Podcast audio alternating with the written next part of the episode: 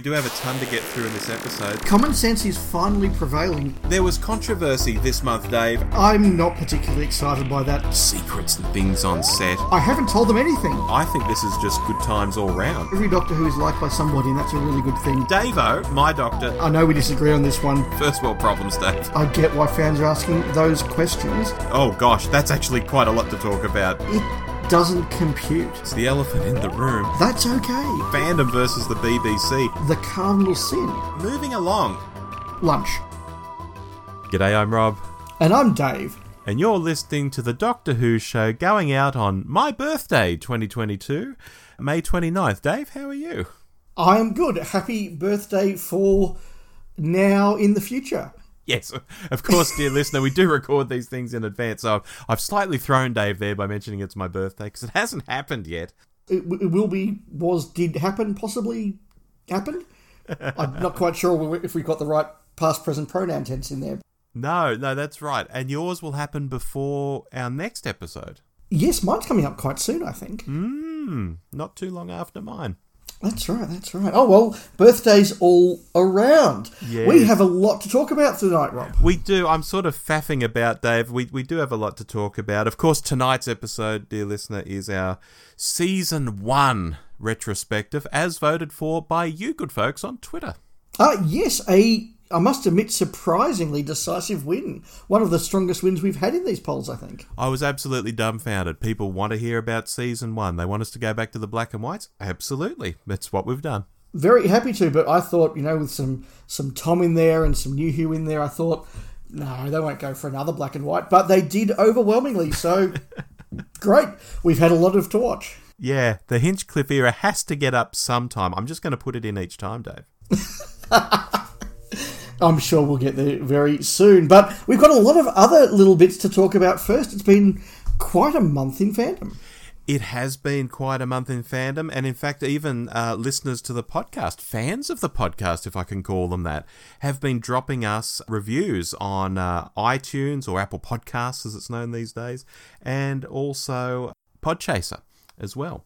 So I think I'll kick off, because we like to do these at the start of the show, Dave, with some of these reviews. How about that? Yeah, absolutely. We've got 3. This is unprecedented again, so let's dive in. Okay.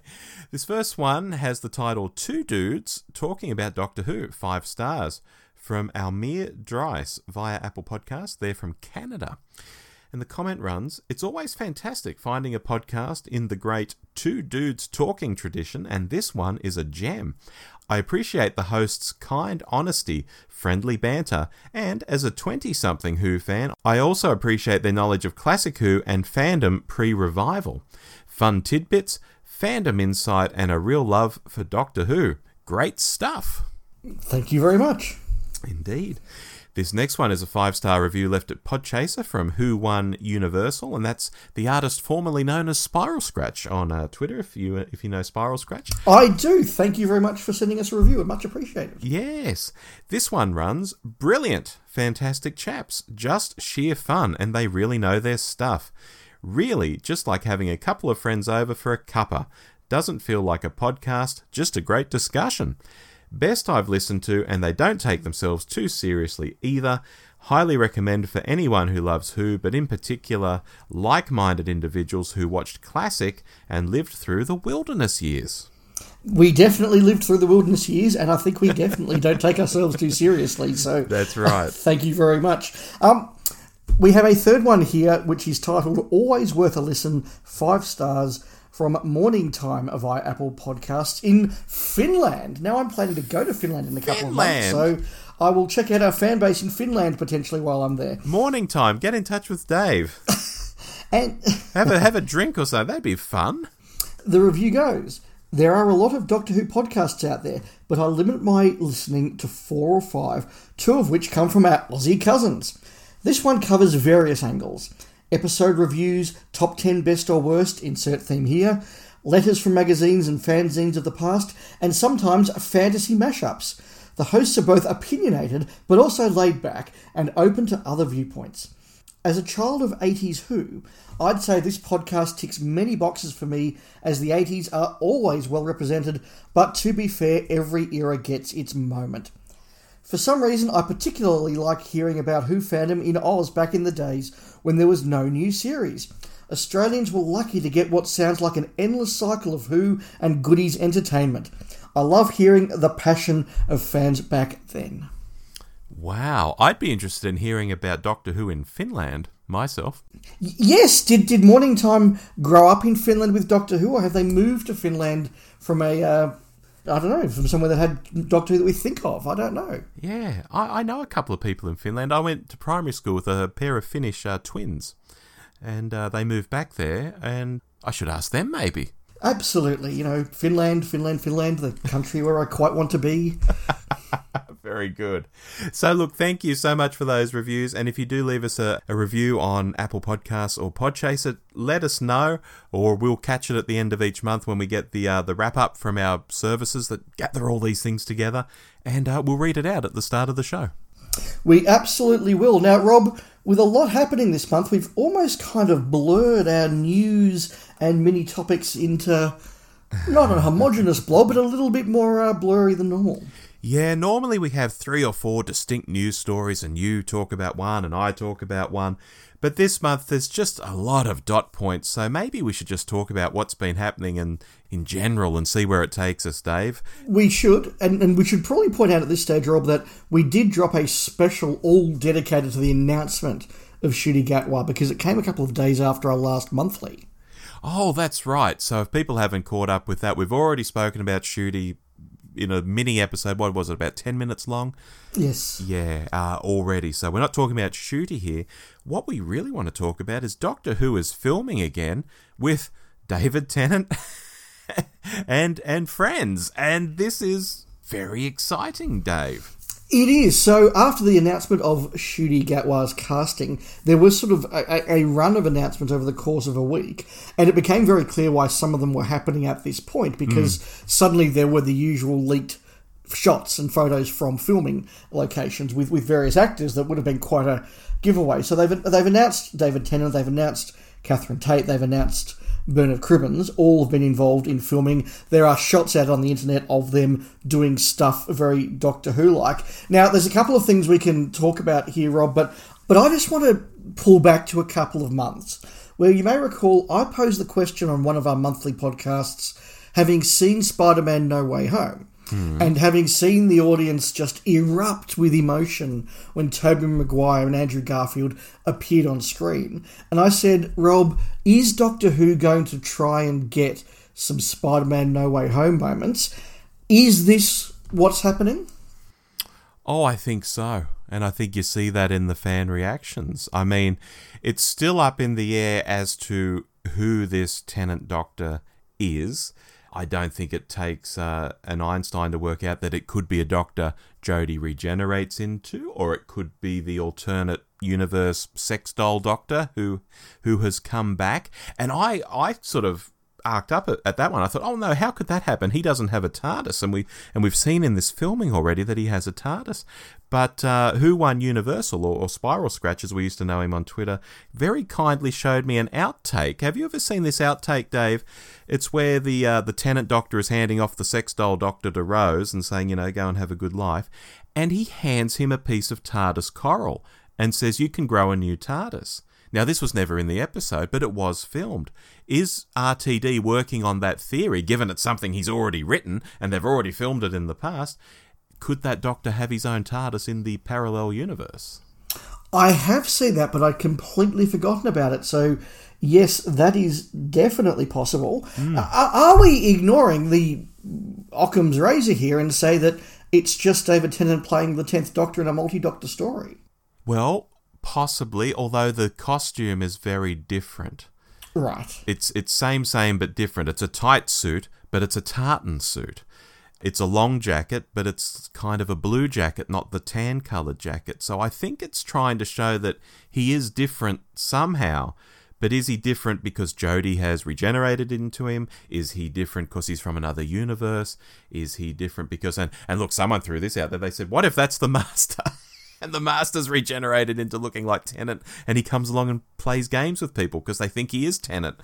Oh, yes. What if it's an evil robot replica? Well, there's four. There's four possibilities, Dave. And we are in the age where everything now seems to be doing the multiverse. Yes. So maybe he's parallel Earth or parallel universe Doctor. There are actually a lot of possibilities, but I do think, coming back to it, this is all about getting into that zeitgeist right now of let's get the nostalgia flowing, let's get the cheers as David Tennant walks back on screen, woo! Maybe I'm being cynical, but I do think that this is just so in that vibe at the moment. Oh, I think so. And when you say parallel universe Doctor, you're not meaning sex doll parallel universe, you're meaning just another parallel universe. I guess. Yes, like Inferno. Yeah, exactly. So many possibilities. Who knows? Of course, we've got the actor Yasmin Finney playing a character called Rose. That's thrown people into a spin. Some people said, oh, you've recast Rose. They haven't recast Rose, folks. I think I'm pretty sure who Rose actually is. I won't say on the podcast just in case people will be spoiled. No, but I think we can say it is almost certainly a character named in honour of Rose. Oh, absolutely. But yes, I was personally very excited to see Yasmin Finney's casting in the show because, like a number of our listeners and a number of our friends out there, and other friends who don't listen to our show, I was one who got very, very obsessed with Heartstopper. I thought it was an absolutely wonderful piece of television, just so lovely, so British, so easy to watch, just a really good piece of television. Mm-hmm. And to see a member of the cast on that instantly going on to do something as big and high profile as Doctor Who was really exciting for me. Oh yeah, RTD's finger is on the pulse when it comes to television, you know, with Ncuti, now with Yasmin. He's picking people who are very popular and are so hot right now, as the kids might say. Speaking of Russell too, Dave, he's been on set, and I was commenting on Twitter that it's so good to see him in the trenches. He's getting in there, though. I think they're filming in Camden Market at the time. And RTD just shows up and he's getting around. And I'm like, yes, this is how you make Doctor Who. You're out in public. People are cheering. The showrunner's marching around, posing for pictures, signing stuff. This is Doctor Who back. Oh, it just feels so different to the past 5 years. Oh, incredible. It certainly has added a certain energy to the whole thing. Do you think it's overshadowed the Ncuti announcement, all this stuff going on? And if it has, is that a clever thing to do? Look, there's a couple of points I want to make in response to that, but the first and most important is that Ncuti will get his debut, and it will be big, and it will be special, and it will be dedicated to him. He's going to get an entire debut episode, and very possibly as well, at some point, we'll get a couple of little Easter eggs or a couple of moments. I mean, we all remember just the hairs that stood up on the back of the neck when we got Peter Capaldi's, no sir, all 13.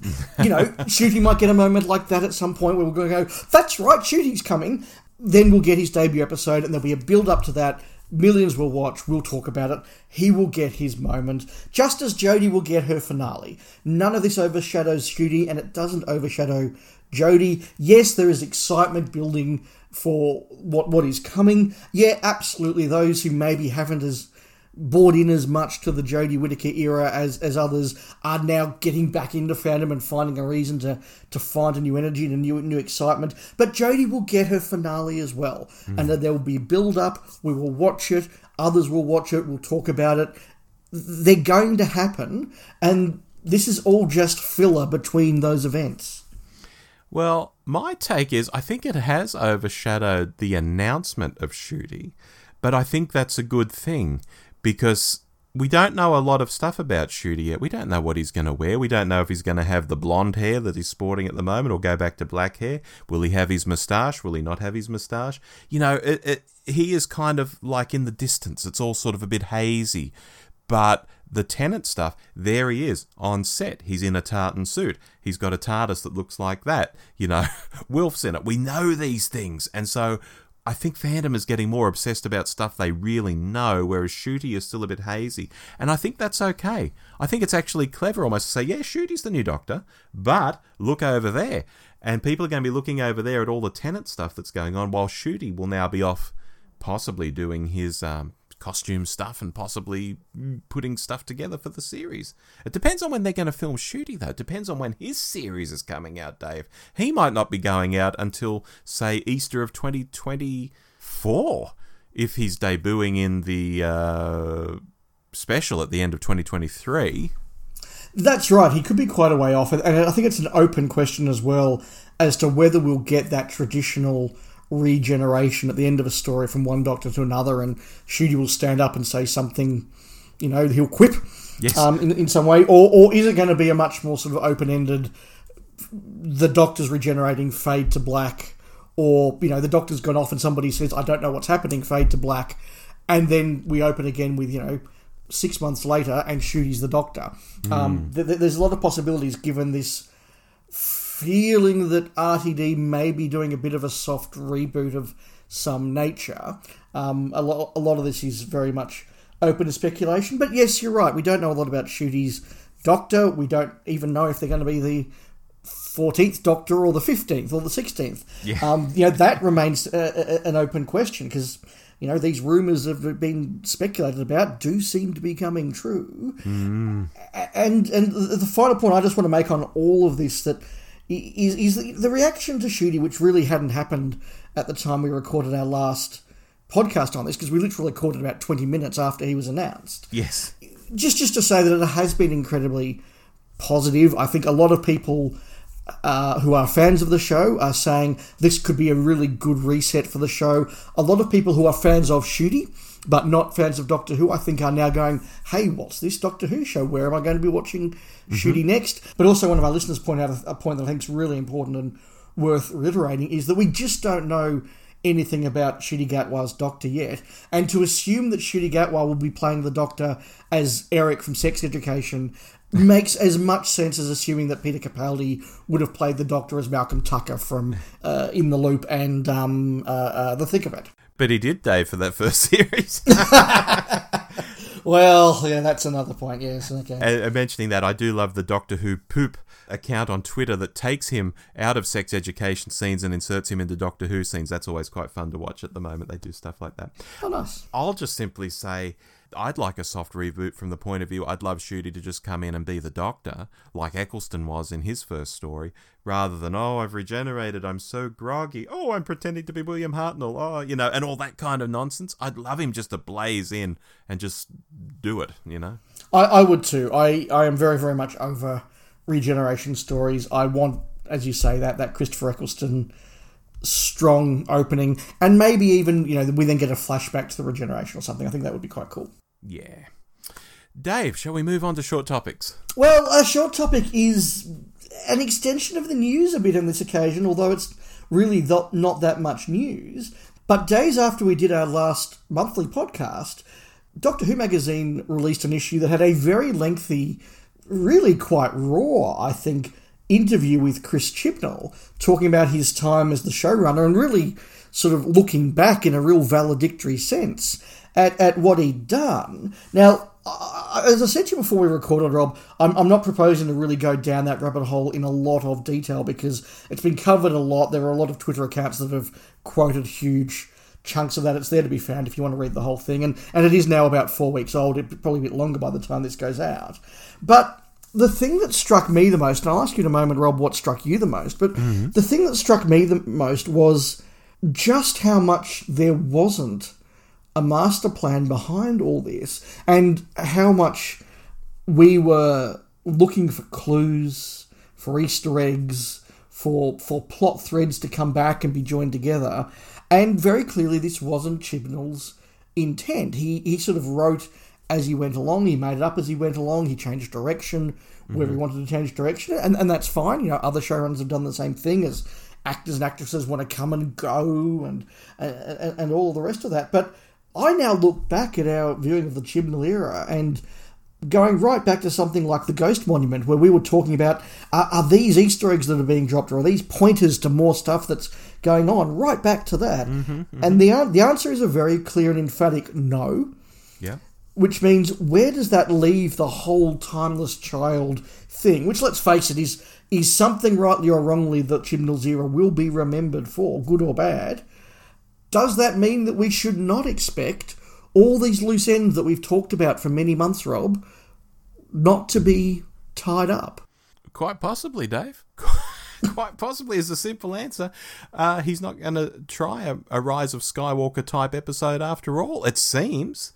Or he'll quite surprise me if he does. Yeah. Because, yeah, so much of this has been so slapdash for the Tasman fans. No, it wasn't a plan all along. No matter how much you might say it on Twitter, it was not the plan. You know, he even comments that he's seen the Tasman sort of stuff emerge, and that was sort of something that just happened later on in the writing. He talks about the Battle of the Cat Who Walked Across My Keyboard and says it was a first draft. You know, so when we've said on the podcast, this feels like a first draft, we weren't actually wrong, Dave.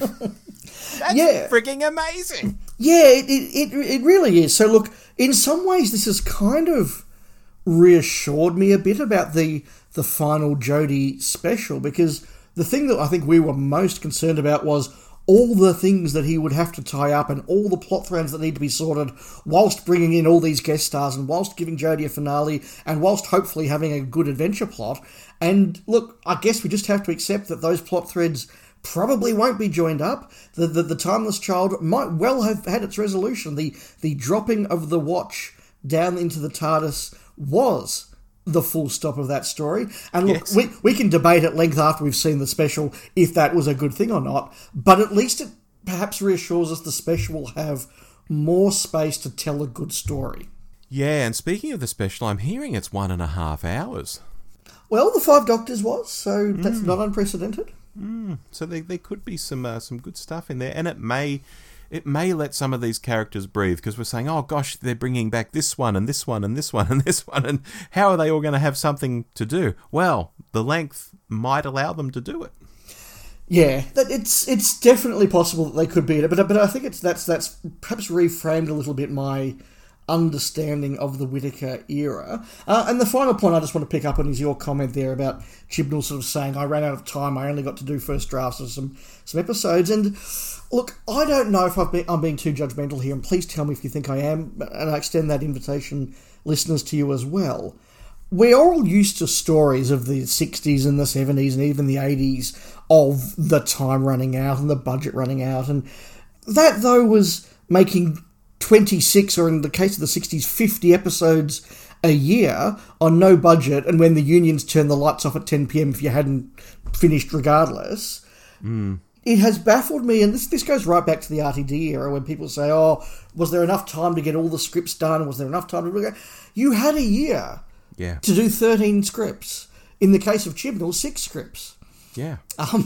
Even going back to the Battle of wherever it was, what was that, 11 or 12 in that season? They were down to 10 for those. Well, they're down to 10 by then. So I don't understand how you run out of time to do 10 scripts when you've got more than a year's worth of planning to do.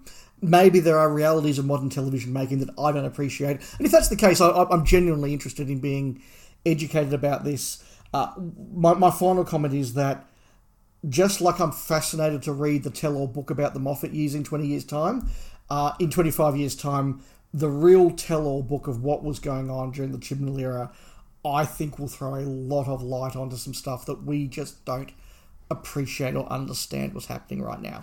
Yeah, but I don't think it can be written by him. No, because when I read this, he sets up some strange straw man type stuff in the piece. Like he says, in 2017, I found it hilarious when people were going, why are there now 3 companions? I was thinking, this is part of the show's original format. And I stop and think, if I think back to 2017, people weren't so much denying that it was part of the show's original format. I think we all knew that.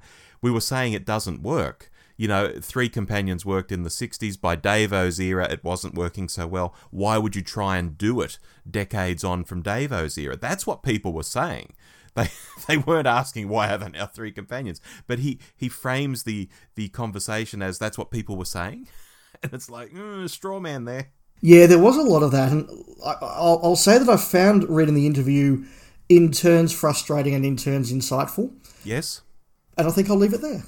All right, I'll pick out one more quote because I picked out several, but I'll just go with this one, Dave. And it's not where he says that Jodie is a Troughton-esque doctor, which just made me laugh.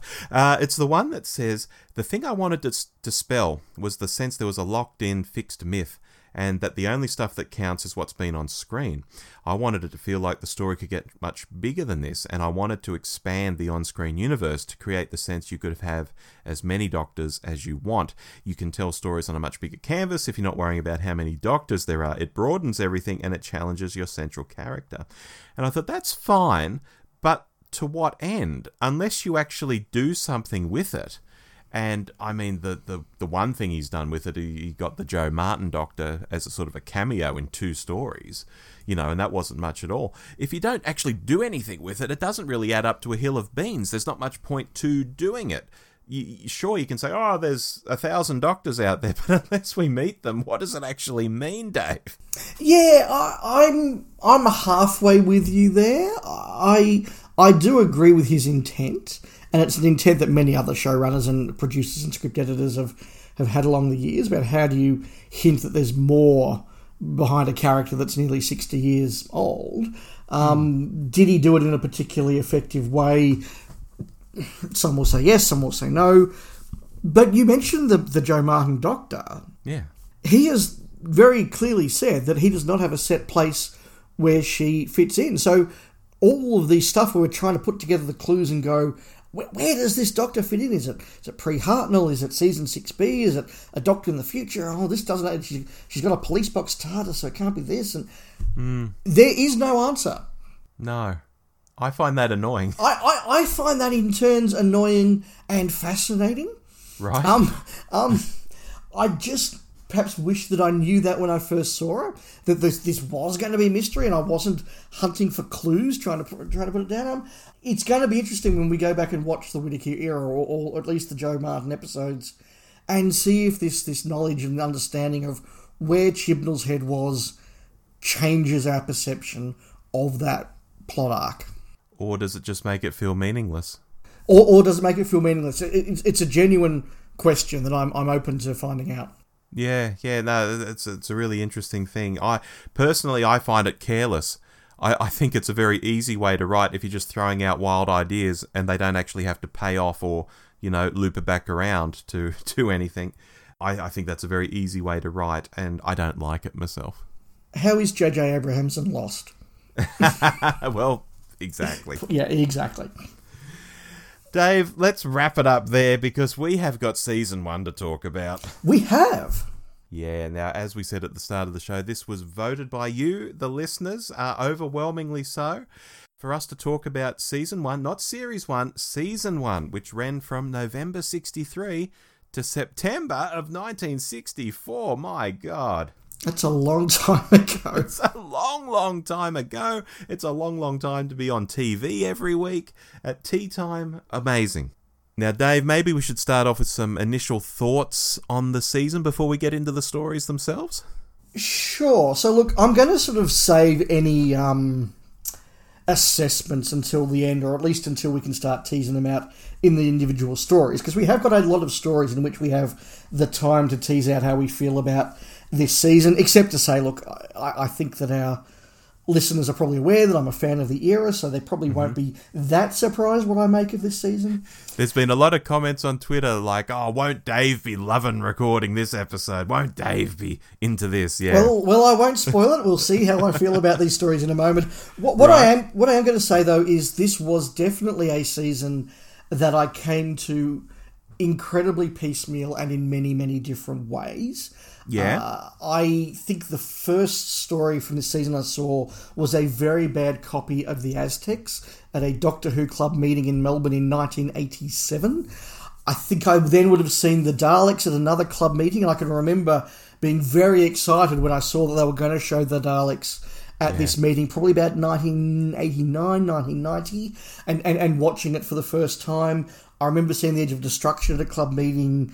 I remember seeing a very dodgy copy that somebody dubbed for us of The Censorites some years later. Mm-hmm. So these are stories that I really came to very piecemeal. And it's not a season I've really before taken the time to watch the whole thing from end to end, because that is quite an undertaking. Mm. So it was very interesting to see it done in that way.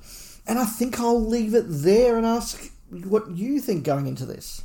Well, to riff on what you were saying there, I'd say the first episode I saw of this season isn't actually in this season, because it's the pilot episode, the genuine pilot episode that never aired on TV. That was the first Hartnell I ever saw, Dave. I think that was a story that I heard before I saw it, because there were obviously a number of these stories that, as I've discussed before, back in the 80s, the local Doctor Who club had an audio department where they had dubs of the various stories rather than videos. And so I think the pilot I did hear before I saw it when it came out on the Hartnell Years tape.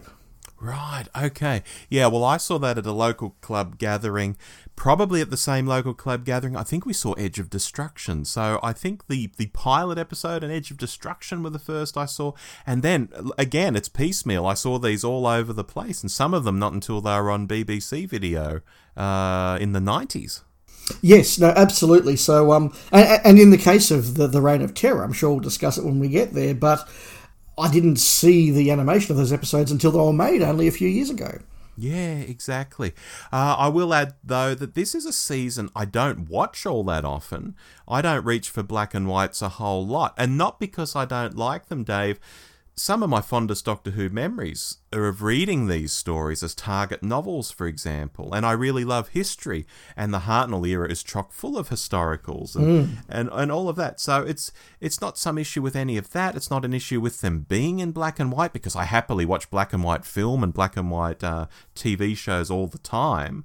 It's just more that when I have a chance to watch Doctor Who, and it's a rare chance that I do, I go for comfort Doctor Who, and it's often stuff from when I was becoming a fan, like it's Colin or it's Sylvester. It's not even Davo. I mean, I love Davo, but I tend to slip on Colin and Sylvester. So this era is one that I don't go back to a whole lot. So it was really great that listeners said, go and watch season one, Rob and Dave.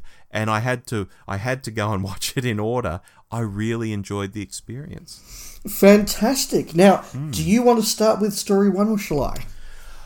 Look, I'll rip in, Dave, because we need to get this out of the way that this is where it all starts. And yes, the first episode is fab, but the rest of it, not so much. I mean, the cliffhangers are good across the entire story. You've got the caveman shadow, I guess, on the TARDIS at the end of part one. You've got, they're trapped in the Cave of Skulls at the end of part two. Yes, they've all been split open. Yes, and I particularly like the end of part three, where they're going to get back to the TARDIS, and then suddenly they can't. Their way to it is blocked. That's all really good stuff, but in between, just the machinations within the tribe and wanting to make fire. Oh, it's all a bit boring to me, to be honest. And I don't know if we're doing scores now yet, or are we leaving those till the end? Let's leave them to the end of each story, because okay. Look, I've got a couple of points I want to make. The first, I think, most important point that just fascinates me is watching part one, particularly of this story, and realising just how much of what we think of as Doctor Who was there right from the very, very start, and how much they got right from the start. The opening credits, the opening music, the TARDIS police box, the console room, the sound effects, like the dematerialization effect as one example, all of that stuff that we think of as being fundamental to the look and sound and feel of the show was created by these guys in 1963 and has lasted. And I find that just incredible. Even the nature of the Doctor, although I'm going to talk a lot about how the Doctor evolves over this season as we move story to story, aspects of the Doctor's character arrive here ready to go. Other aspects are shaped and evolved over time, but the Doctor is a recognisable character in An Unearthly Child, and I find that really, really fascinating. Look, conventional wisdom about An Unearthly Child is probably quite similar to what you just expressed, which is that the first episode's absolutely staggeringly amazing and the other three are terrible. I will agree that the first episode is staggeringly amazing, and it's a really mysterious piece of television that's been done in a really effective way. And look, the other three aren't as mind-blowing as that, but I do find them very, very positive, because what I see in that story is a 4-episode story about how we got the gang together. And you need to have that movement from who are you, why are you in my ship, I'm kidnapping you, through to fear makes companions of us all. And that sense of, well, we've all got to work together to survive where we are. I think that actually works really, really well. I think that there is some interesting characterization within the tribe there. I think it looks pretty good. And watching it again for this, where I was really making a point to watch it, not to sort of, you know, look at the phone or look at an email or make dinner while it was on. You know, I as we've said before, when I watch stuff for the podcast, I watch it. Yeah. And remembering that the direction on this is not people cutting a whole bunch of film together with all the different takes and all the different shots and all the different angles to make a piece of television. It's a director saying to the vision mixer, scene, change. And somebody with a great big lever switching from camera to camera. And as he switches from camera A to camera B, camera A is moving around to where the next shot is, and then it gets switched back to camera A. And we're watching one take from multiple angles, all being mixed in the camera as they go. I mean, that is a remarkable achievement. Yeah, and I think even Doctor Who fans, who tend to know more about how TV is made than fans of just about any other show, even a lot of them wouldn't know these days that that's how it was done. So I think you bring up a really great point there. It was an amazing achievement. You think of modern shows like 30 Rock, when they would do a live show and they'd be rushing from set to set and cutting from camera to camera. It's like that, except they were doing this every week for the best part of a year. Oh, my God. Yes, and that does lend a level of authenticity to the performances, particularly I think William Hartnell's performance, when you see this conversation and it's one stream of speech from angle to angle. It's really, really effective.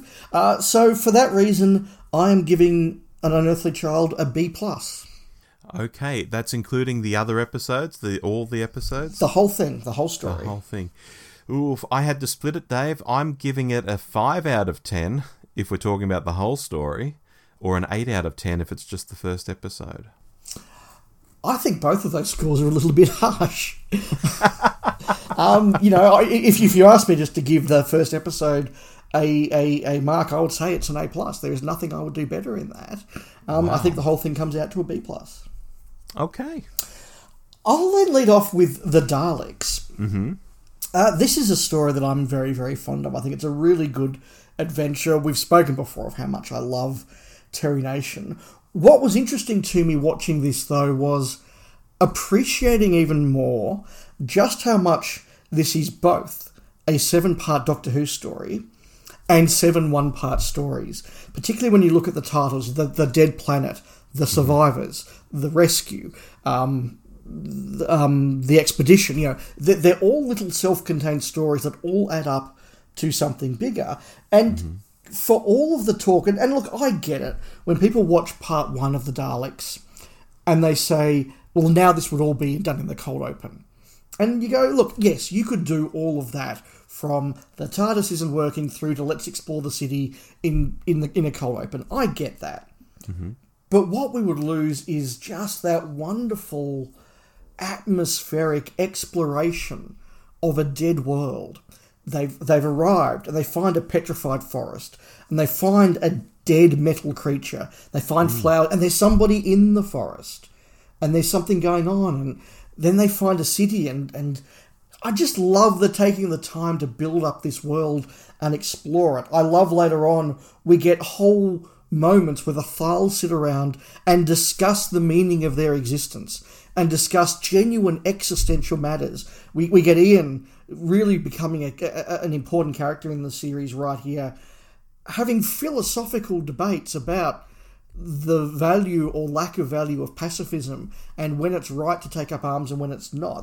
That is explored in a way that it wouldn't be done otherwise, and it's all done within this remarkable production, the design of the Daleks, the model work of the city, the design of the petrified jungle, that shot of the Doctor and his companions looking down at a giant alien city is just, for 1963, staggeringly good. And that's before we go into a swamp done in a tiny television studio with great big monsters and mountains and crevices, canyons. Like, I'm just amazed at how effective and good this looks whilst telling a good adventure. You allowed me very generously to talk a bit at length in one go without interruption, Rob, so I will allow you to pick it up. Ah, no problem. Look, I think this episode, like the previous story, allows us to really get a sense of Ian and Barbara in particular being, they're suddenly out of their time and they're suddenly, having these adventures in time and space. And it's almost in a way that we don't really get to feel with later companions. And I'm not sure why that is. Possibly it's because it's new to the Doctor to have companions along too, apart from Susan. And everyone's sort of feeling their way. And I find that really fascinating in the previous story and this story. It feels very realistic. And it's a shame in the modern era we don't pick up a new companion and really have the same sense of them being just so amazed that they're out of time. Companions are almost too cool for school now. Like, the TARDIS is bigger inside, great. We went back in time, great. I met William Shakespeare, great, whatever. Yeah. This sort of gives us a different sort of feel, which I really like. But I'm going to... Sorry, I just want to expand on one point there while you're mentioning it, which is that conversation that they have, Ian and Barbara, where Barbara finally accepts that they're on another world. And, and she's in her mind, she's like, It could be Earth, it could be Earth. No, we're not there. And Ian's like, no, I know we're not there, but we've just got to accept this. That is such a human thing, and you're right, we don't get to see it with most companions. No, that's right. Now, having said all that, I'm going to commit heresy here, Dave, because I don't think the Daleks is that great. I do think it's too long. I wouldn't chop down the first episode, though. I'd let the mystery play out. But some of the other episodes, maybe, I'd trim a bit. The Daleks aren't very dynamic, being stuck to the city like they are in this one. There is a lot of wandering around and talking. The flip side of that coin is you saying, look, they're debating, when do you take up arms and fight and all of that sort of stuff. So I'm sort of looking at the other side of the coin here. Conceptually, it's interesting, though. What's happened in this place is interesting. And the Dalek design is amazing to this day. And yes, it kicks off the whole Dalek thing. So I get why people go on about this story, but it's never really genuinely thrilled me all that much. And I sometimes wonder, do other fans feel this way, or am I the Lone Ranger on this? Sometimes I feel like the Lone Ranger. Look, I've certainly heard feedback over the years that this is a great 4-part story followed by a weaker 3-part story. I disagree, because I watch it and I feel for it as 7 1-part stories. Okay. And yes, you could do the escape in 5 minutes if you wanted to. And let's face it, the movie did. But that to me was one little adventure. So I find it really interesting, and I find that it works really, really well in that sense. You're right, the Daleks here are not the Daleks we come to see. This is the Daleks designed for a one-off appearance. And they do have to be reinvented later on, so I get what you're saying there. The final point I just wanted to make is we get some really unusual cliffhangers here, because they're not what we've become used to of these real sort of moments of peril. Theme crashes in. They're very sort of thoughtful moments of, okay, where's this coming next? I love the whole idea of Susan's not actually in peril, but she knows she's got to go back through the forest, and if she doesn't, her friends will die, fade to black. I love this idea of they've now escaped from their prison cell. Are they going to escape from the city as a little claw comes out from under the cape, fade to black? I think it's really, really effective. So, look, I'm a fan of this one.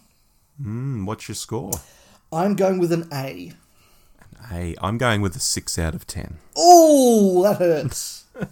That hurts. Things are going to pick up, Dave, don't worry. Well, we've got The Edge of Destruction next, Rob, so what did you make of that one? Well, actually, things might not pick up here.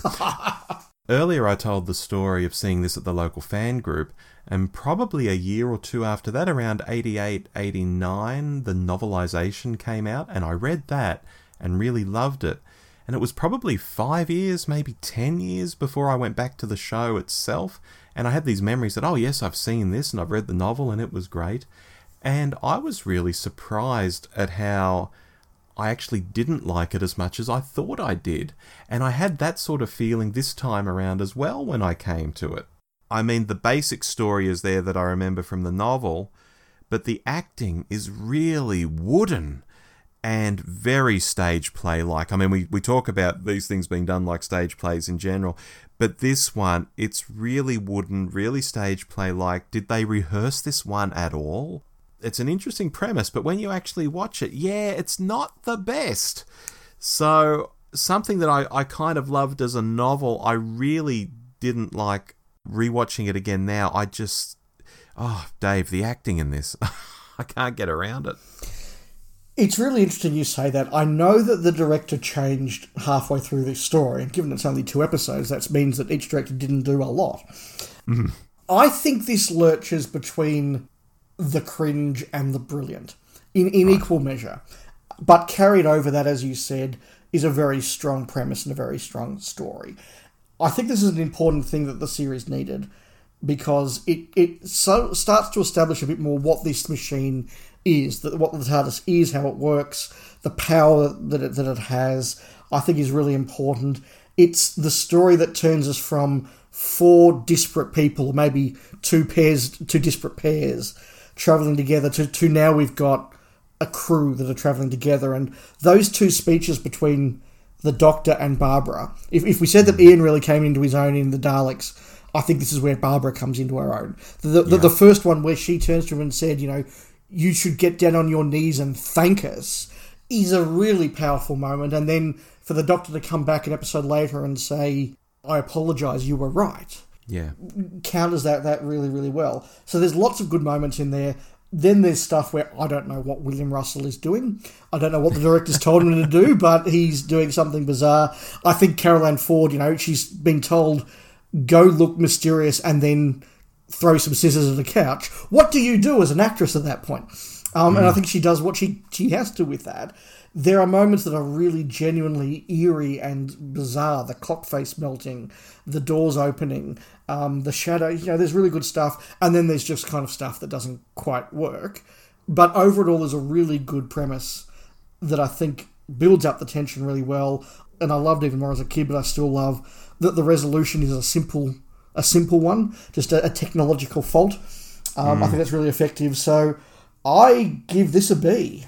I give it a 4 out of 10. Interesting.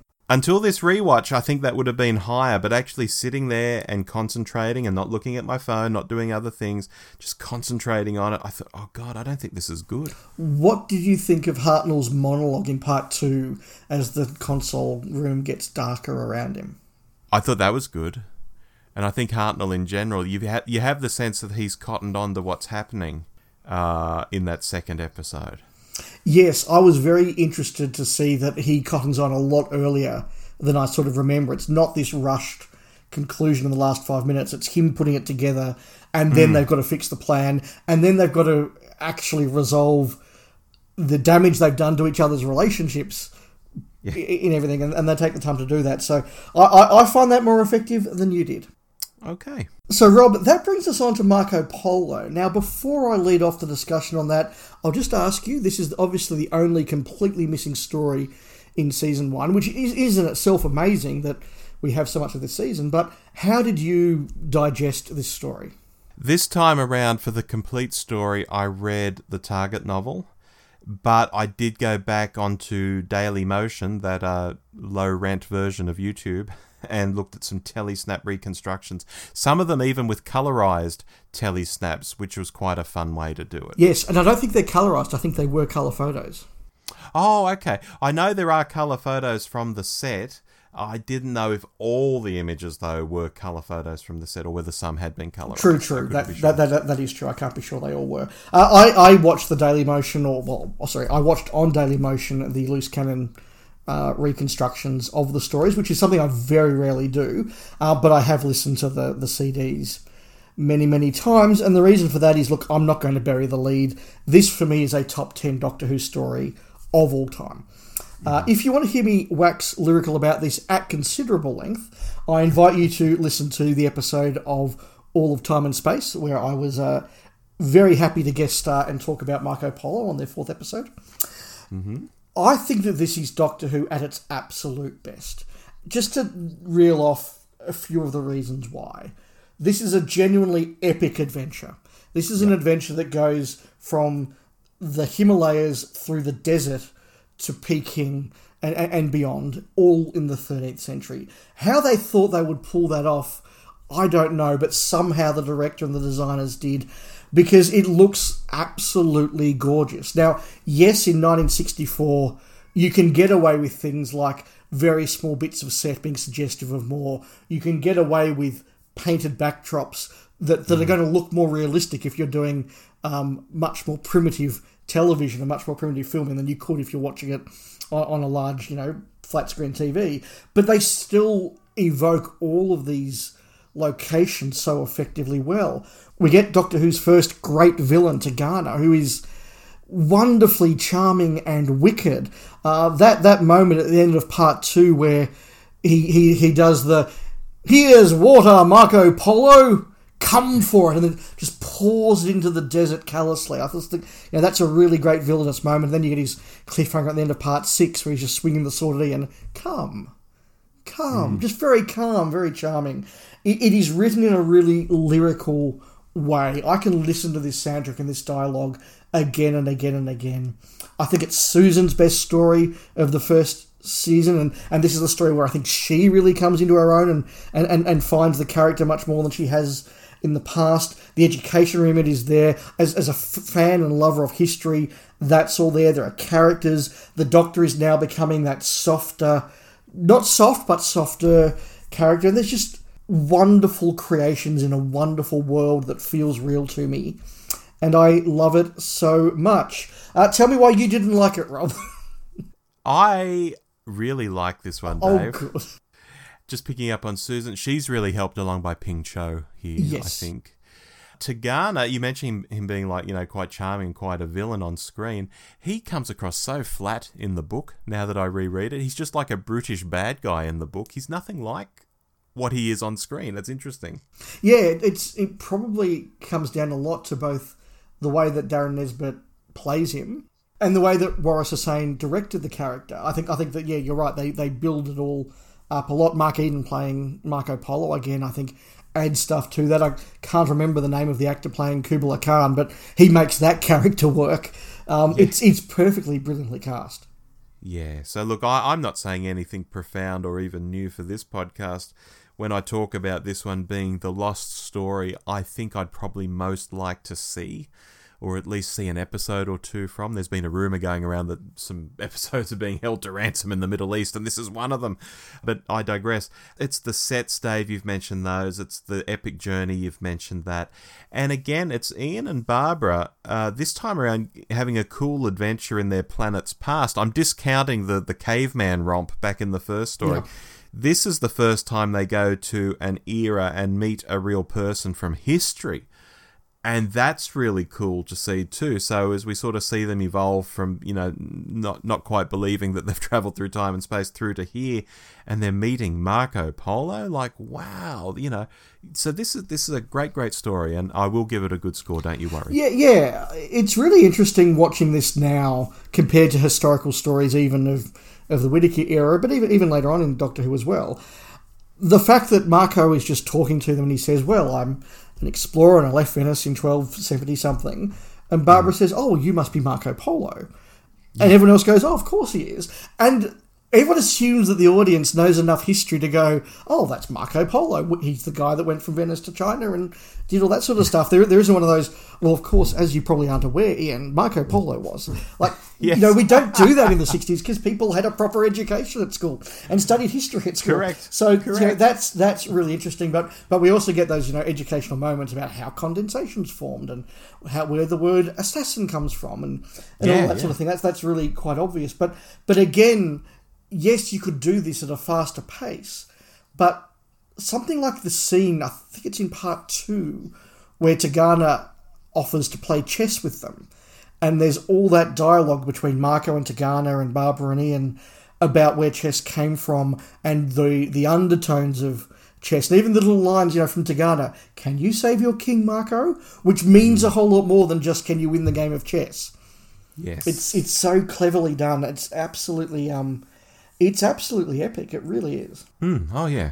And Dave, I know I've written off something like the Daleks for its length in this very podcast, and here Marco Polo is the same length, but I think it's better, and I think it's because of the historical angle.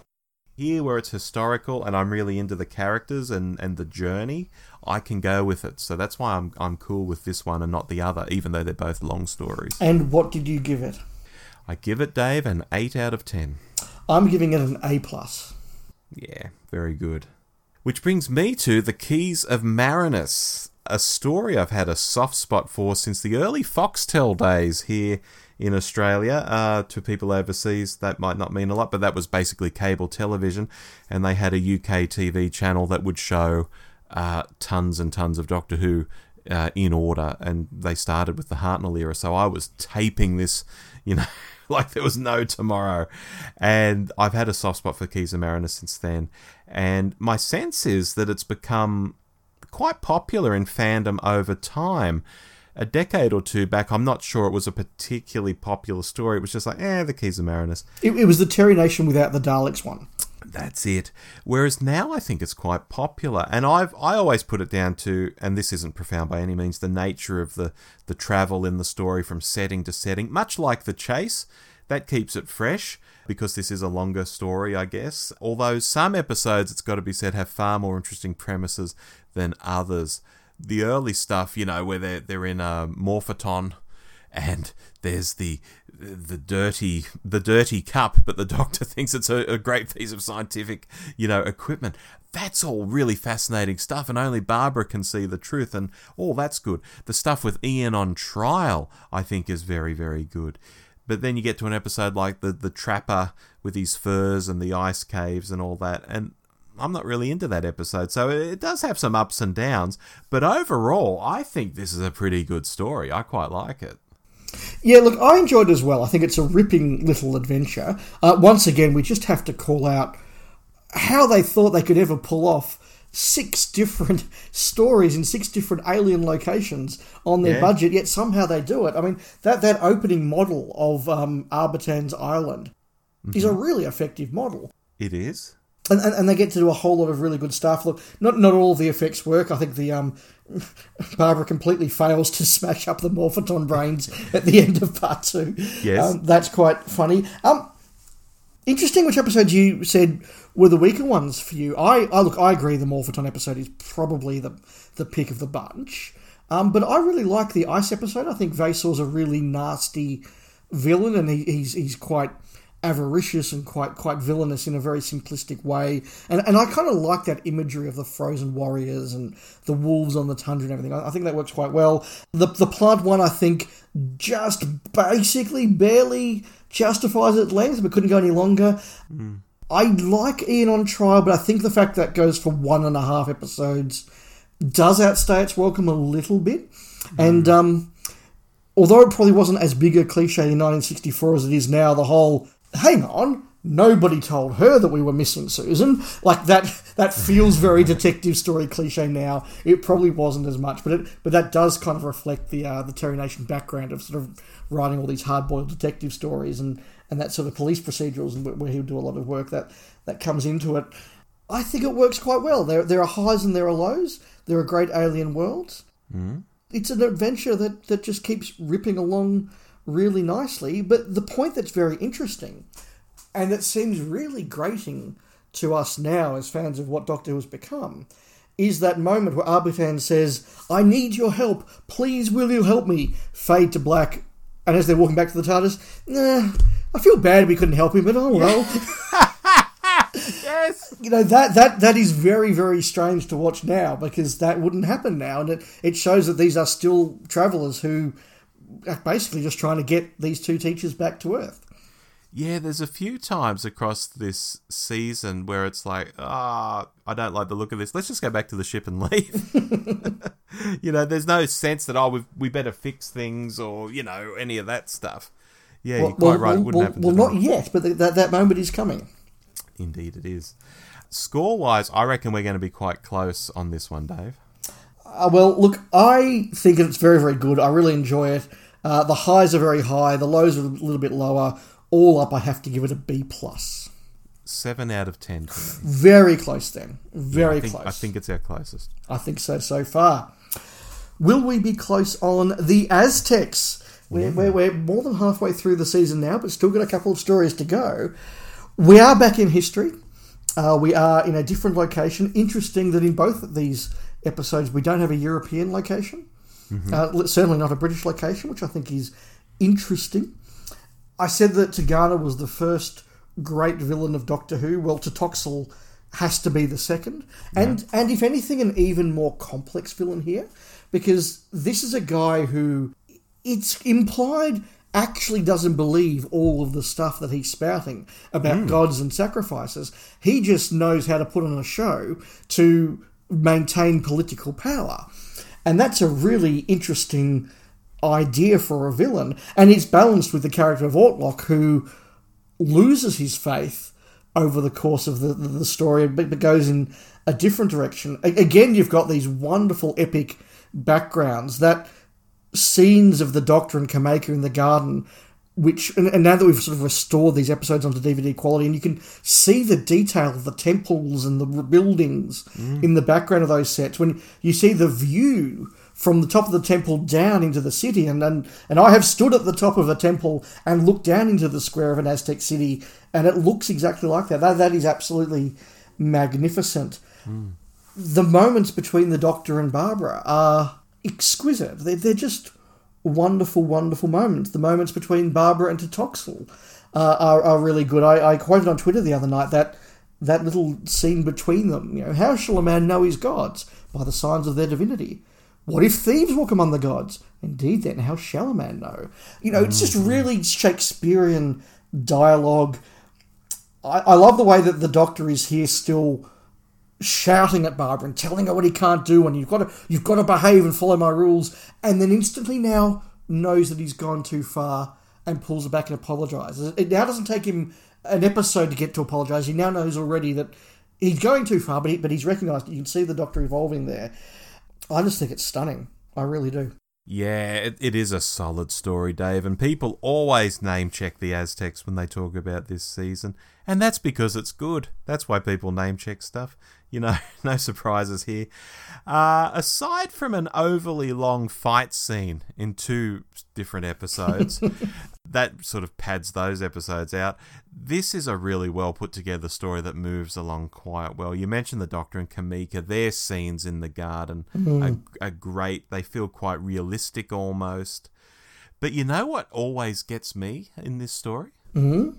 It's when Ian goes into that watercourse, and the guy comes along and moves the hatch back into place because he knows the Doctor can't shift it, but the Doctor at the same time can't say, oh, look, my pal's in there. Don't do that. Yes. And you think, oh, hell, this would be a horrible way to go, you know, being drowned in this, you know, watercourse sort of thing. I always watch that and get a bit tense when I'm watching it. Yeah, so the sets on this, wonderful. Barbara is very confident from the get-go. I mean, it does seem to be very quick from where she puts that bracelet on her arm to when the rest of them come out of the TARDIS and she's already sort of set up as being this messenger of the god sort of thing. But I can go with it, and I think Barbara is really just well sorted in this. She's just on top of her game and mixing it up with everyone. Doesn't take a step backwards. Really good writing for her. This is very much her story, I think. Absolutely, it is a story in which every character gets to keep their dignity in one way or the other. You know, Tlotoxl doesn't lose. He maintains his role in society, but he's learned a lesson. Autloc has lost his role, but maintained his dignity. Barbara was proved to have failed in her mission, but is seen as somebody who did something worth trying. It's really wonderful. I think you're right, the Doctor and Cameca is a wonderful little dynamic there, and the moment when he goes back for her brooch is just a lovely, touching moment that, you know, doesn't need Murray Gold to tell us it's touching. It just is. You mentioned the fight scenes, and look, I agree that they are quite long, but I just want to come back to that point we mentioned during An Unearthly Child. Remember, that was all being done as live, with the camera cutting between and moving between. And so, you know, I do praise the work that went into that.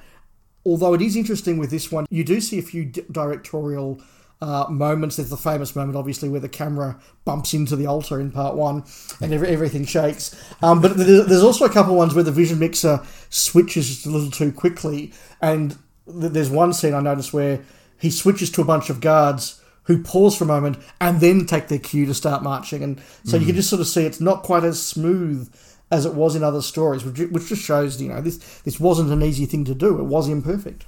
Oh, that's right. And something we haven't mentioned yet, and I think it's worth mentioning in the context of how these things were cut in camera and just sort of moved along at a pace, are what people refer to as billy fluffs.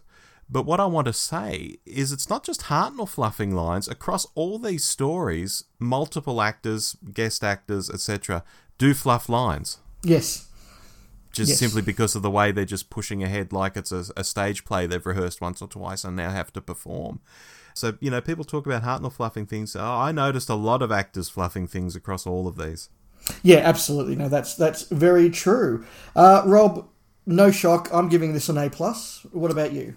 8 out of 10 for me. 8 out of 10. Not quite perfect for you, perfect for me. Yeah, not quite perfect, but pretty damn close. Pretty damn close. How close to perfect did you find the Censorites, Rob? Well, Dave, let me start off by saying I think this is the snoozer of the season. It's kind of interesting. I guess the first episode builds up some real what's going on here intrigue, but it just turns into a whole lot of meh. You know, there are times where the Censorites are being pricks, and you just think, just shout at them. You know, they don't like that. Kick them in the nuts, you know. I think Ian threatens to clobber one of them with a wrench at one stage, possibly in the first episode or something. And I'm like, yes, more of that. They're so hopeless. Just smash them. Grab the TARDIS lock. Move on. You know, this could lose 2 episodes easily. It's just, it's an odd little story. I get what it's trying to do. I get that they're an interesting race in some ways, but I find them very frustrating to deal with. Like I say, just shout at them. Just, you know, overwhelm them. I don't know why they don't do that. I guess they've got to fill out the episodes, I guess. But, yeah, not a favourite episode of mine. Interesting. I agree this is weaker. I don't think it's the weakest story of the season. I agree that it has its faults, but I'm actually the opposite in that I think this story gets better as it goes along. Oh, really? The first 10 minutes or so is quite interesting as they're exploring the ship and trying to work out what's going on, but I think that stuff on the ship really does drag and doesn't set us up for an exciting adventure. But as they get down to the Sensphere and the other plots start to get involved, who is poisoning the aqueducts? What are these monsters in there? What is the plan of the city administrator? How is he going to try and depose the first Sensorite? As we start to get more plots, I think it actually becomes a much more interesting and perfectly good adventure, and I'm really quite enjoying it. By the time we get to part 3, part 4, I think it rollicks along at quite a good pace. I like the different characters of the Censorites. I think that works really well. I like the motivation of the humans is partly greed and avaricious, and also partly that sort of sense of you know, the Japanese soldier left over from World War II and fighting a war he doesn't have to fight. I think that works really quite well. A couple of important firsts in this story, one good, one bad. Mm-hmm. I think it is the first time the Doctor stays to help because it's the right thing to do. There is a point in this story, I think in part 4, where the Doctor has cured Ian. He's won the trust of the Censorites, and they've said, fair enough, here's the key to the TARDIS. You can leave. Off you go. And he says, no, we need to get to the bottom of this mystery and solve this problem for them. And it's then that he goes off of his own volition to explore the aqueduct. So that's a very important first change and moment, I think, in the Doctor's character. I'm also going to say the other first is, this is the first time that I think the limitations of the design and production show through, although... I think it is Cusick again doing the design here. Some of his set designs and everything works very, very well and is very interesting. The look of the Censorites doesn't work. the design of stuff like the astronauts' costumes with the little cartoon rockets on them don't work, and there's a lot of things that just don't look quite as good. And I've been very much praising the production of all the stories up till now. This is the first time I think the production drops its bundle for this season. Yeah, the Censorites' feet have always bothered me. I like that they tried to do something different, but it doesn't work. Yeah, and there's one who's a bit tubby, and you can see his tighty-whities through his jumpsuit, and that's a bit weird. You mentioned earlier police procedurals and things that sort of come from police procedurals, and I guess here part of the plot hinges on that moment. Oh, I saw him take it out of his coat. Well, I wasn't wearing my coat. Oh, well, it was the cape. It was the cape. Oh, I just gave him the cape, so it wasn't the cape. Clearly, you're lying. So it sort of hinges on one of those type of plot elements as well here. Yeah, look, that's true. That's true. And there is a bit of good old-fashioned detecting about why some Censorites are affected and others aren't, and which aqueducts it comes from, which I guess we need to remember. This was being designed to be watched by people like my dad, who were 11 or 12 when this went out. Yeah. You know, it's not designed... I mean, I was going to make the point we ran out of time with the Keys of Marinus. There's a lot in the Keys of Marinus that falls apart very quickly if you try to pick holes. Like, a huge amount. But it wasn't designed to be done that way. And neither was the Censorites. Yeah. Scores, Dave? My lowest score so far, I'm giving it a B. I do think this is underrated. I do think that you should... give this a chance, listeners. Get to at least the end of part 3 before you give up on it. Okay. I'm calling it the snoozer of the season, but I'm not giving it the lowest mark of the season. Interesting. I'm giving it a 5 out of 10, so I'm rating it better than Edge of Destruction. But I think of the two, I think I'd rather watch Edge of Destruction, maybe because it's shorter. That's really interesting. I'm glad that neither of us had it at the bottom. I really am. I think that it is worthy of more than that. I've got the historical again. This is not planned. This is just how alternating goes. That's it. I've got the historical again. I've got the Reign of Terror. This is not a bad story, but for me it is the weakest of the season. I think you can start to see a bit of the energy running out. I think you can start to see a bit of that aim and ambition just getting a little bit more tired as they're just trying to get to the end of this season, which I understand. It opens well. And I like the opening. I like the stuff in the farmhouse. I like the stuff where they're working out where they are. And there are a number of good moments in it. I think it's a shame that the Robespierre episodes don't exist, because I think that would add a lot to watching the story. But the overwhelming problem with this is, to me, it lacks a villain. It lacks a city administrator. It lacks a Tlotoxl. It lacks a Tegana.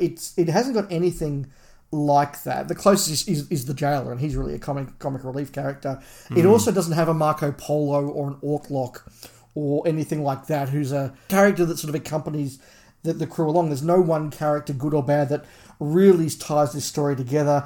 And at the end of the day, not much happens. In Marco Polo, we travel half the way across Asia. In the Aztecs, although it's just about trying to escape, lots of things happen in that plot. In the Reign of Terror, it really is a lot of get locked up, escape, get locked up again, escape again, maybe we'll get locked up once more. You know, it really is that. The Doctor gets to do a really fine performance. Hartnell looks great in the costume, but it is plot-wise a very weak story. And look, I've said Susan's had some really good stories here. I think she's great in Marco Polo. She's great in The Censorites. She is woeful here, and I wonder how much of the... derision of Susan is actually vested in this one's story. The moment where she's like, no, I don't care, I'll go get guillotined because I've got a headache, whatever. Like, and that's just, like, that's pathetic, you know. I've gone to work with a bad headache, and I would certainly run away from the guillotine with a bad headache. It doesn't work, and then oh my God, witches. I mean, come on, pull yourself together. Yeah. That is weak. Good story for the Doctor, some nice designs, some nice ideas, an interesting part of history, but a poor plot. Okay. I acknowledge this is a lot of running around and being captured and escaping and not being entirely sure who's on whose side, or all that sort of stuff. But I think the setting is what sells it to me. Okay. I might not be as interested in the setting as the First Doctor, quite conveniently, is. But I like this era and the Napoleonic era that follows it as well. And watching our 60s school teachers navigate something they know from the history books, obviously Barbara in particular, is a lot of fun. Speaking of history books, though, the history is a little wobbly in this one. It is a little wobbly. If you sort of look at where Napoleon was in that moment and the role that Paul Barras had at that moment, it's not the most historically accurate, no. No, which is interesting for a show that's trying to be educational and teach kids stuff. That's true. Although it goes off the rails here. That's true. Although I guess it's worth noting that the depiction of the fall of Robespierre is quite accurate and actually surprisingly graphic now that we see the results of him being shot in the jaw. They show that on the screen, which is accurate and disturbing. So I think, well, from the sounds of things, definitely, I like this more than you, Dave. I think it's just this era in history. And maybe it's because, you know, I long for the massacre to be returned. So maybe I just have a hankering to see stories set in France of a few hundred years ago. And this just fills the gap for me or something. I don't know. I will mention, though, Billy on the chain gang and then whacking that guy over the back of the head. That's quite good. Do you like that bit? Yes, I think that's actually... people sort of pull it out as, look at how violent the Doctor is here, and the Hartnell Doctor. But it's done with this real twinkle in his eye, and it's he's loving it, but it's also done in that real Doctor way of turning a baddie's vices against him and turning this guy's greed into a weapon against him, which is actually, I think, it's more than just braining him with a shovel. Yeah, I mean, he steals that money, and at first I thought, oh, well, what he'll do here is buy them out. He steals the money, then he'll give it back to the guy and, like, buy them out, and they can get off doing the work. But he goes to such lengths to sort of bury the coins in the dirt and all of that, and then pretend, oh, there's coins here in the dirt, and, as you say, use the guy's greed against him. Very clever stuff. Yeah, there are many, many good parts, and I think that being the weakest story in this season is you know, the weakest of a really good bunch. There is a lot to commend it. I do repeat, I think, if episodes 4 and 5 existed and we could really see properly... And look, the animation gives us some idea, but it's not the best animation. But I think if we could really see the Doctor and Robespierre together, that may have solved the history aspect of it a little bit more. But even so, look, the very end of it where you get that sense of the fall of the concierge and the fall of Robespierre, it's still pretty impressive. It is. I'll comment, though, that I think the animation is better than some of the current animations we get. Oh yes, absolutely. You know, it's got beautiful shadows on the face, and I don't know if they've rotoscoped real actors, but some of the movements look almost realistic. Yes, although some of the direction is obviously not true to what they shot at the time. True. Rob, I'm giving this my lowest mark of the season, which is an average C+.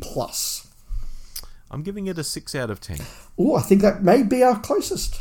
Yeah, I think so. There you go. Well, we met perfectly at the end. Look, we actually haven't been that far out of sync. You're a little bit down earlier than I was, but overall, I think we've both enjoyed it. Do you want to go first with some closing thoughts? Yeah, Dave, I think this season is solid. It has the misstep for me of the Censorites, and The Edge of Destruction feels a bit amateur hour. But for something that ran on TV, as I mentioned at the start, almost for a year, every Saturday night, I find this an extraordinary achievement in general. Half the stories are sci-fi, half the stories are historical. I think that's a good mix. And they're proper historicals. You step into the reign of terror, like we've just been talking about, and you might lose your head if you're suspected of being against the revolution.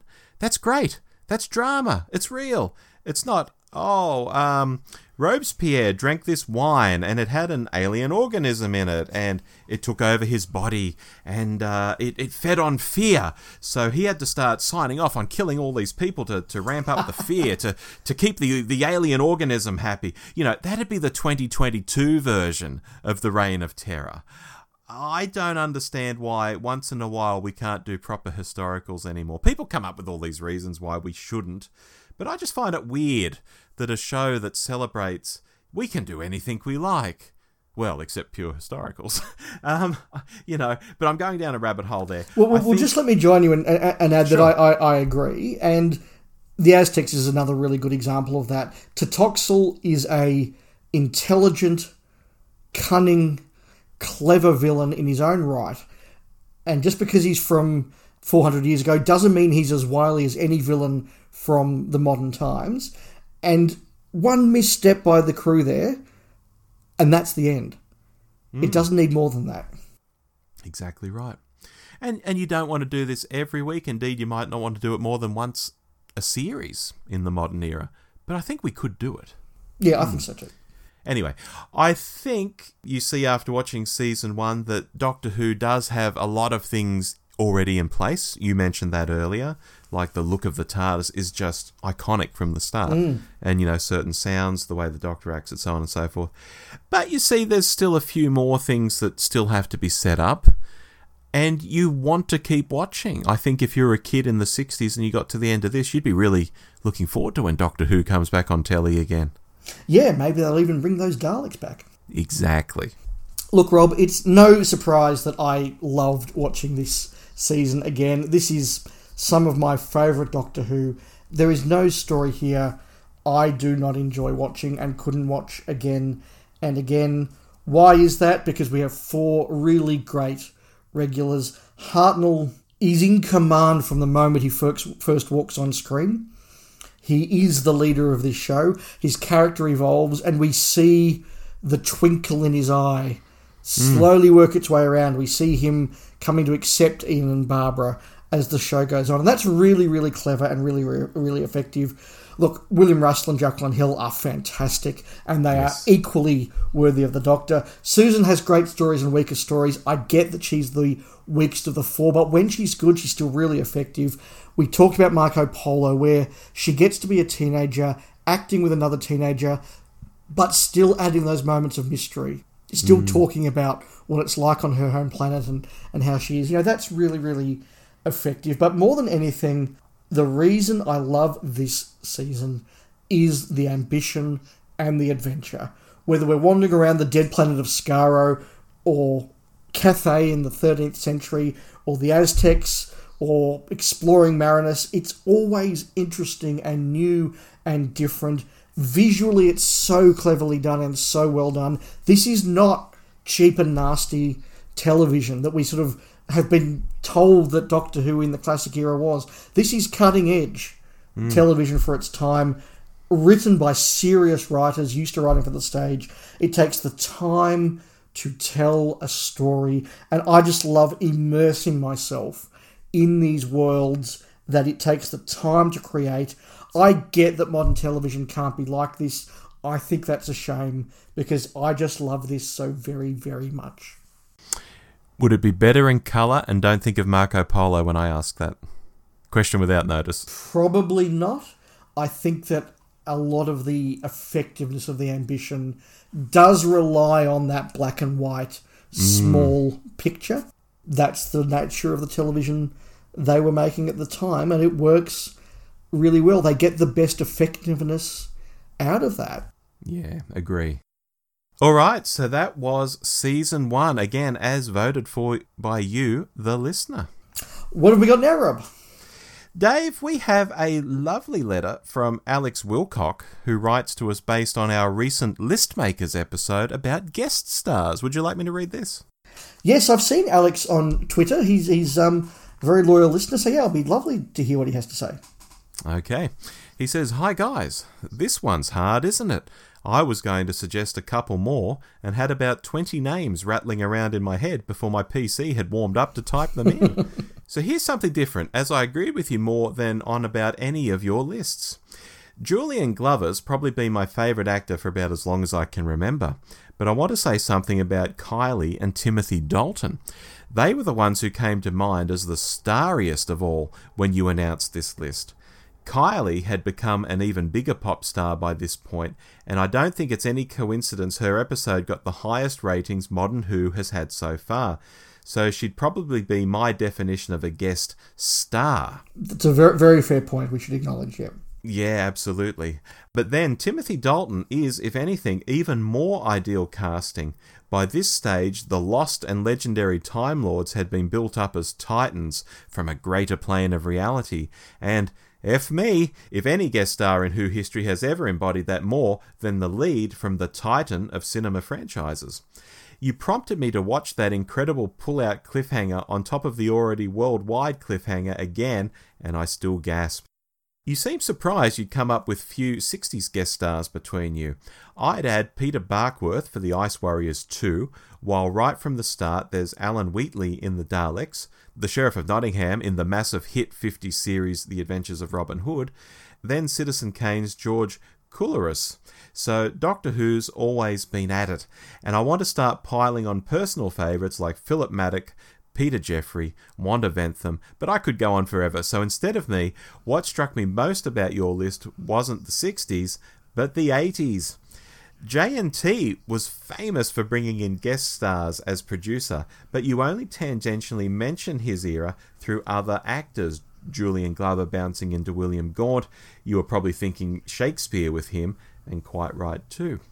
Maybe the Kari Mulligan of the 80s was Martin Clunes as Lon, an actor before they became a star. Maybe the Timothy Dalton of the 70s and 80s was Valentine Dial, the Man in Black, as the Black Guardian, a star actor bringing audiences awareness of his starring roles to embiggen the role. But the one that sprang to mind first for an 80s guest star was Nicholas Parsons. Written for a young man, a game show host who'd not played a serious acting role in decades, utterly moving in one of the great performances of the period, a guest star being a beautifully understated actor. That's a really good point. Well, actually, that's a couple of really good points. I think good call there about Martin Clunes, who I, grew to love. I mean, behaving badly. Great actor. Sure. But yeah, I mean, Nicholas Parsons probably didn't mean as much to us because we didn't grow up with Sale of the Century and all that stuff he did. He was just the butt of jokes in the goodies. But yeah, for the UK, yeah, absolutely. Alex's letter continues.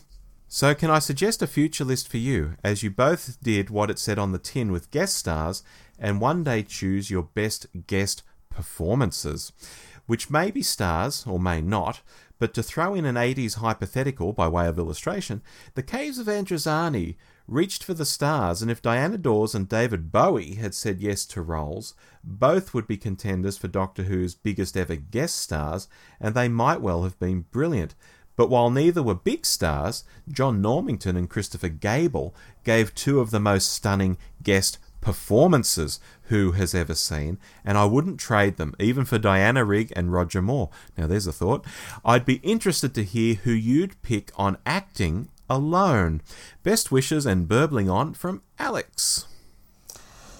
Wow. Well, we will definitely put that topic into the hat of Russell on, and that would be tough. It really would. That would actually be tougher than just picking out some starry people and, doing what we did. Wow. But yeah, you've got me thinking there, Alex. That's really interesting. Yeah, great letter. Other than season one, Rob, what have you been watching as we head towards the end of our episode? Dave, I was so taken up with Season 1 watching this month, I didn't watch a hell of a lot. I have been watching Riverdale. I am still a Riverdale viewer. It's just getting barking mad, and that's really saying something given where it's been in past years. Yeah, I must admit I didn't get much past Season 1 or 2 of Riverdale, not because I wasn't enjoying it, it just sort of fell by the wayside because, as we've often said, there's so much television today. I have been watching Star Trek Strange New Worlds and absolutely loving it. Yeah, it is just wonderful fun television. It is, along with Heartstopper, which also came out in the last few weeks, just an example of how sometimes just nice, friendly, lovely television is not a bad thing. And Strange New Worlds does what I love Trek doing, which is it just takes these explorers going to, wait for it, strange new worlds and seeking out new life and new civilizations, and doing it with a cast of characters that have felt far more real and natural and human to me than probably any cast since Deep Space Nine. So I've really enjoyed what's happened in Star Trek Strange New Worlds. That's what's been breaking up my Doctor Who watch over the last few weeks. Obviously, Kenobi will be out by the time this episode airs, or at least Part 1 will, so that's something I'm definitely looking forward to, and it very possibly will be the subject in alternate galaxies at the end of the season. But I'm also looking forward to the third and final season of Love, Victor coming out on Disney in the next couple of weeks. Oh, very cool. And I'll join you in the Kenobi love, and as I've mentioned before as well, I'll be watching The Orville very, very soon too. Excellent. I do know how much you love that show. I do. I really do. Now, Rob, we threw around a few ideas for topics for next month. What did we settle on? Please tell our listeners. Yeah, I'll set this up a bit by saying back in 2018, Dave, we did an episode, Classic Monsters Brought Back in New Who. And the topic we want to do now for next month is similar in a way, but also different. Same, but different, as the kids say. And that's classic or even new series monsters or villains we'd like to see brought back in general. Yeah, absolutely. So we're going to talk about what we'd like to see. And this isn't just another, episode of The List Makers where we're just going to throw five out there. I think we really want to explore what's been brought back and what hasn't, what could, and why you would do it now. So not just, let's just have this monster back, but why you would do it and how you would do it and what you think would work. Or as you say, maybe villains. Exactly. And that could be a classic monster coming back into the new show, or it could be someone introduced in the new series coming back again for some reason. It could be anything. Absolutely. RTD is back, so we've got the good guy back. Why can't we have a bad guy back? Yeah, watch out for the Slovene, maybe. I've already got one pick from Season 1 that I want to see return. Oh, really? Yeah. Adam. We will reveal all next month. We will indeed. But until then, I've been Rob. And I've been Dave. We'll see you next time on the Doctor Who Show. Goodbye. Bye. You've been listening to The Doctor Who Show with Rob and Dave. Find us online by searching for The Doctor Who Show. We also love it when you write in. Drop us a line anytime at hello@thedwshow.net.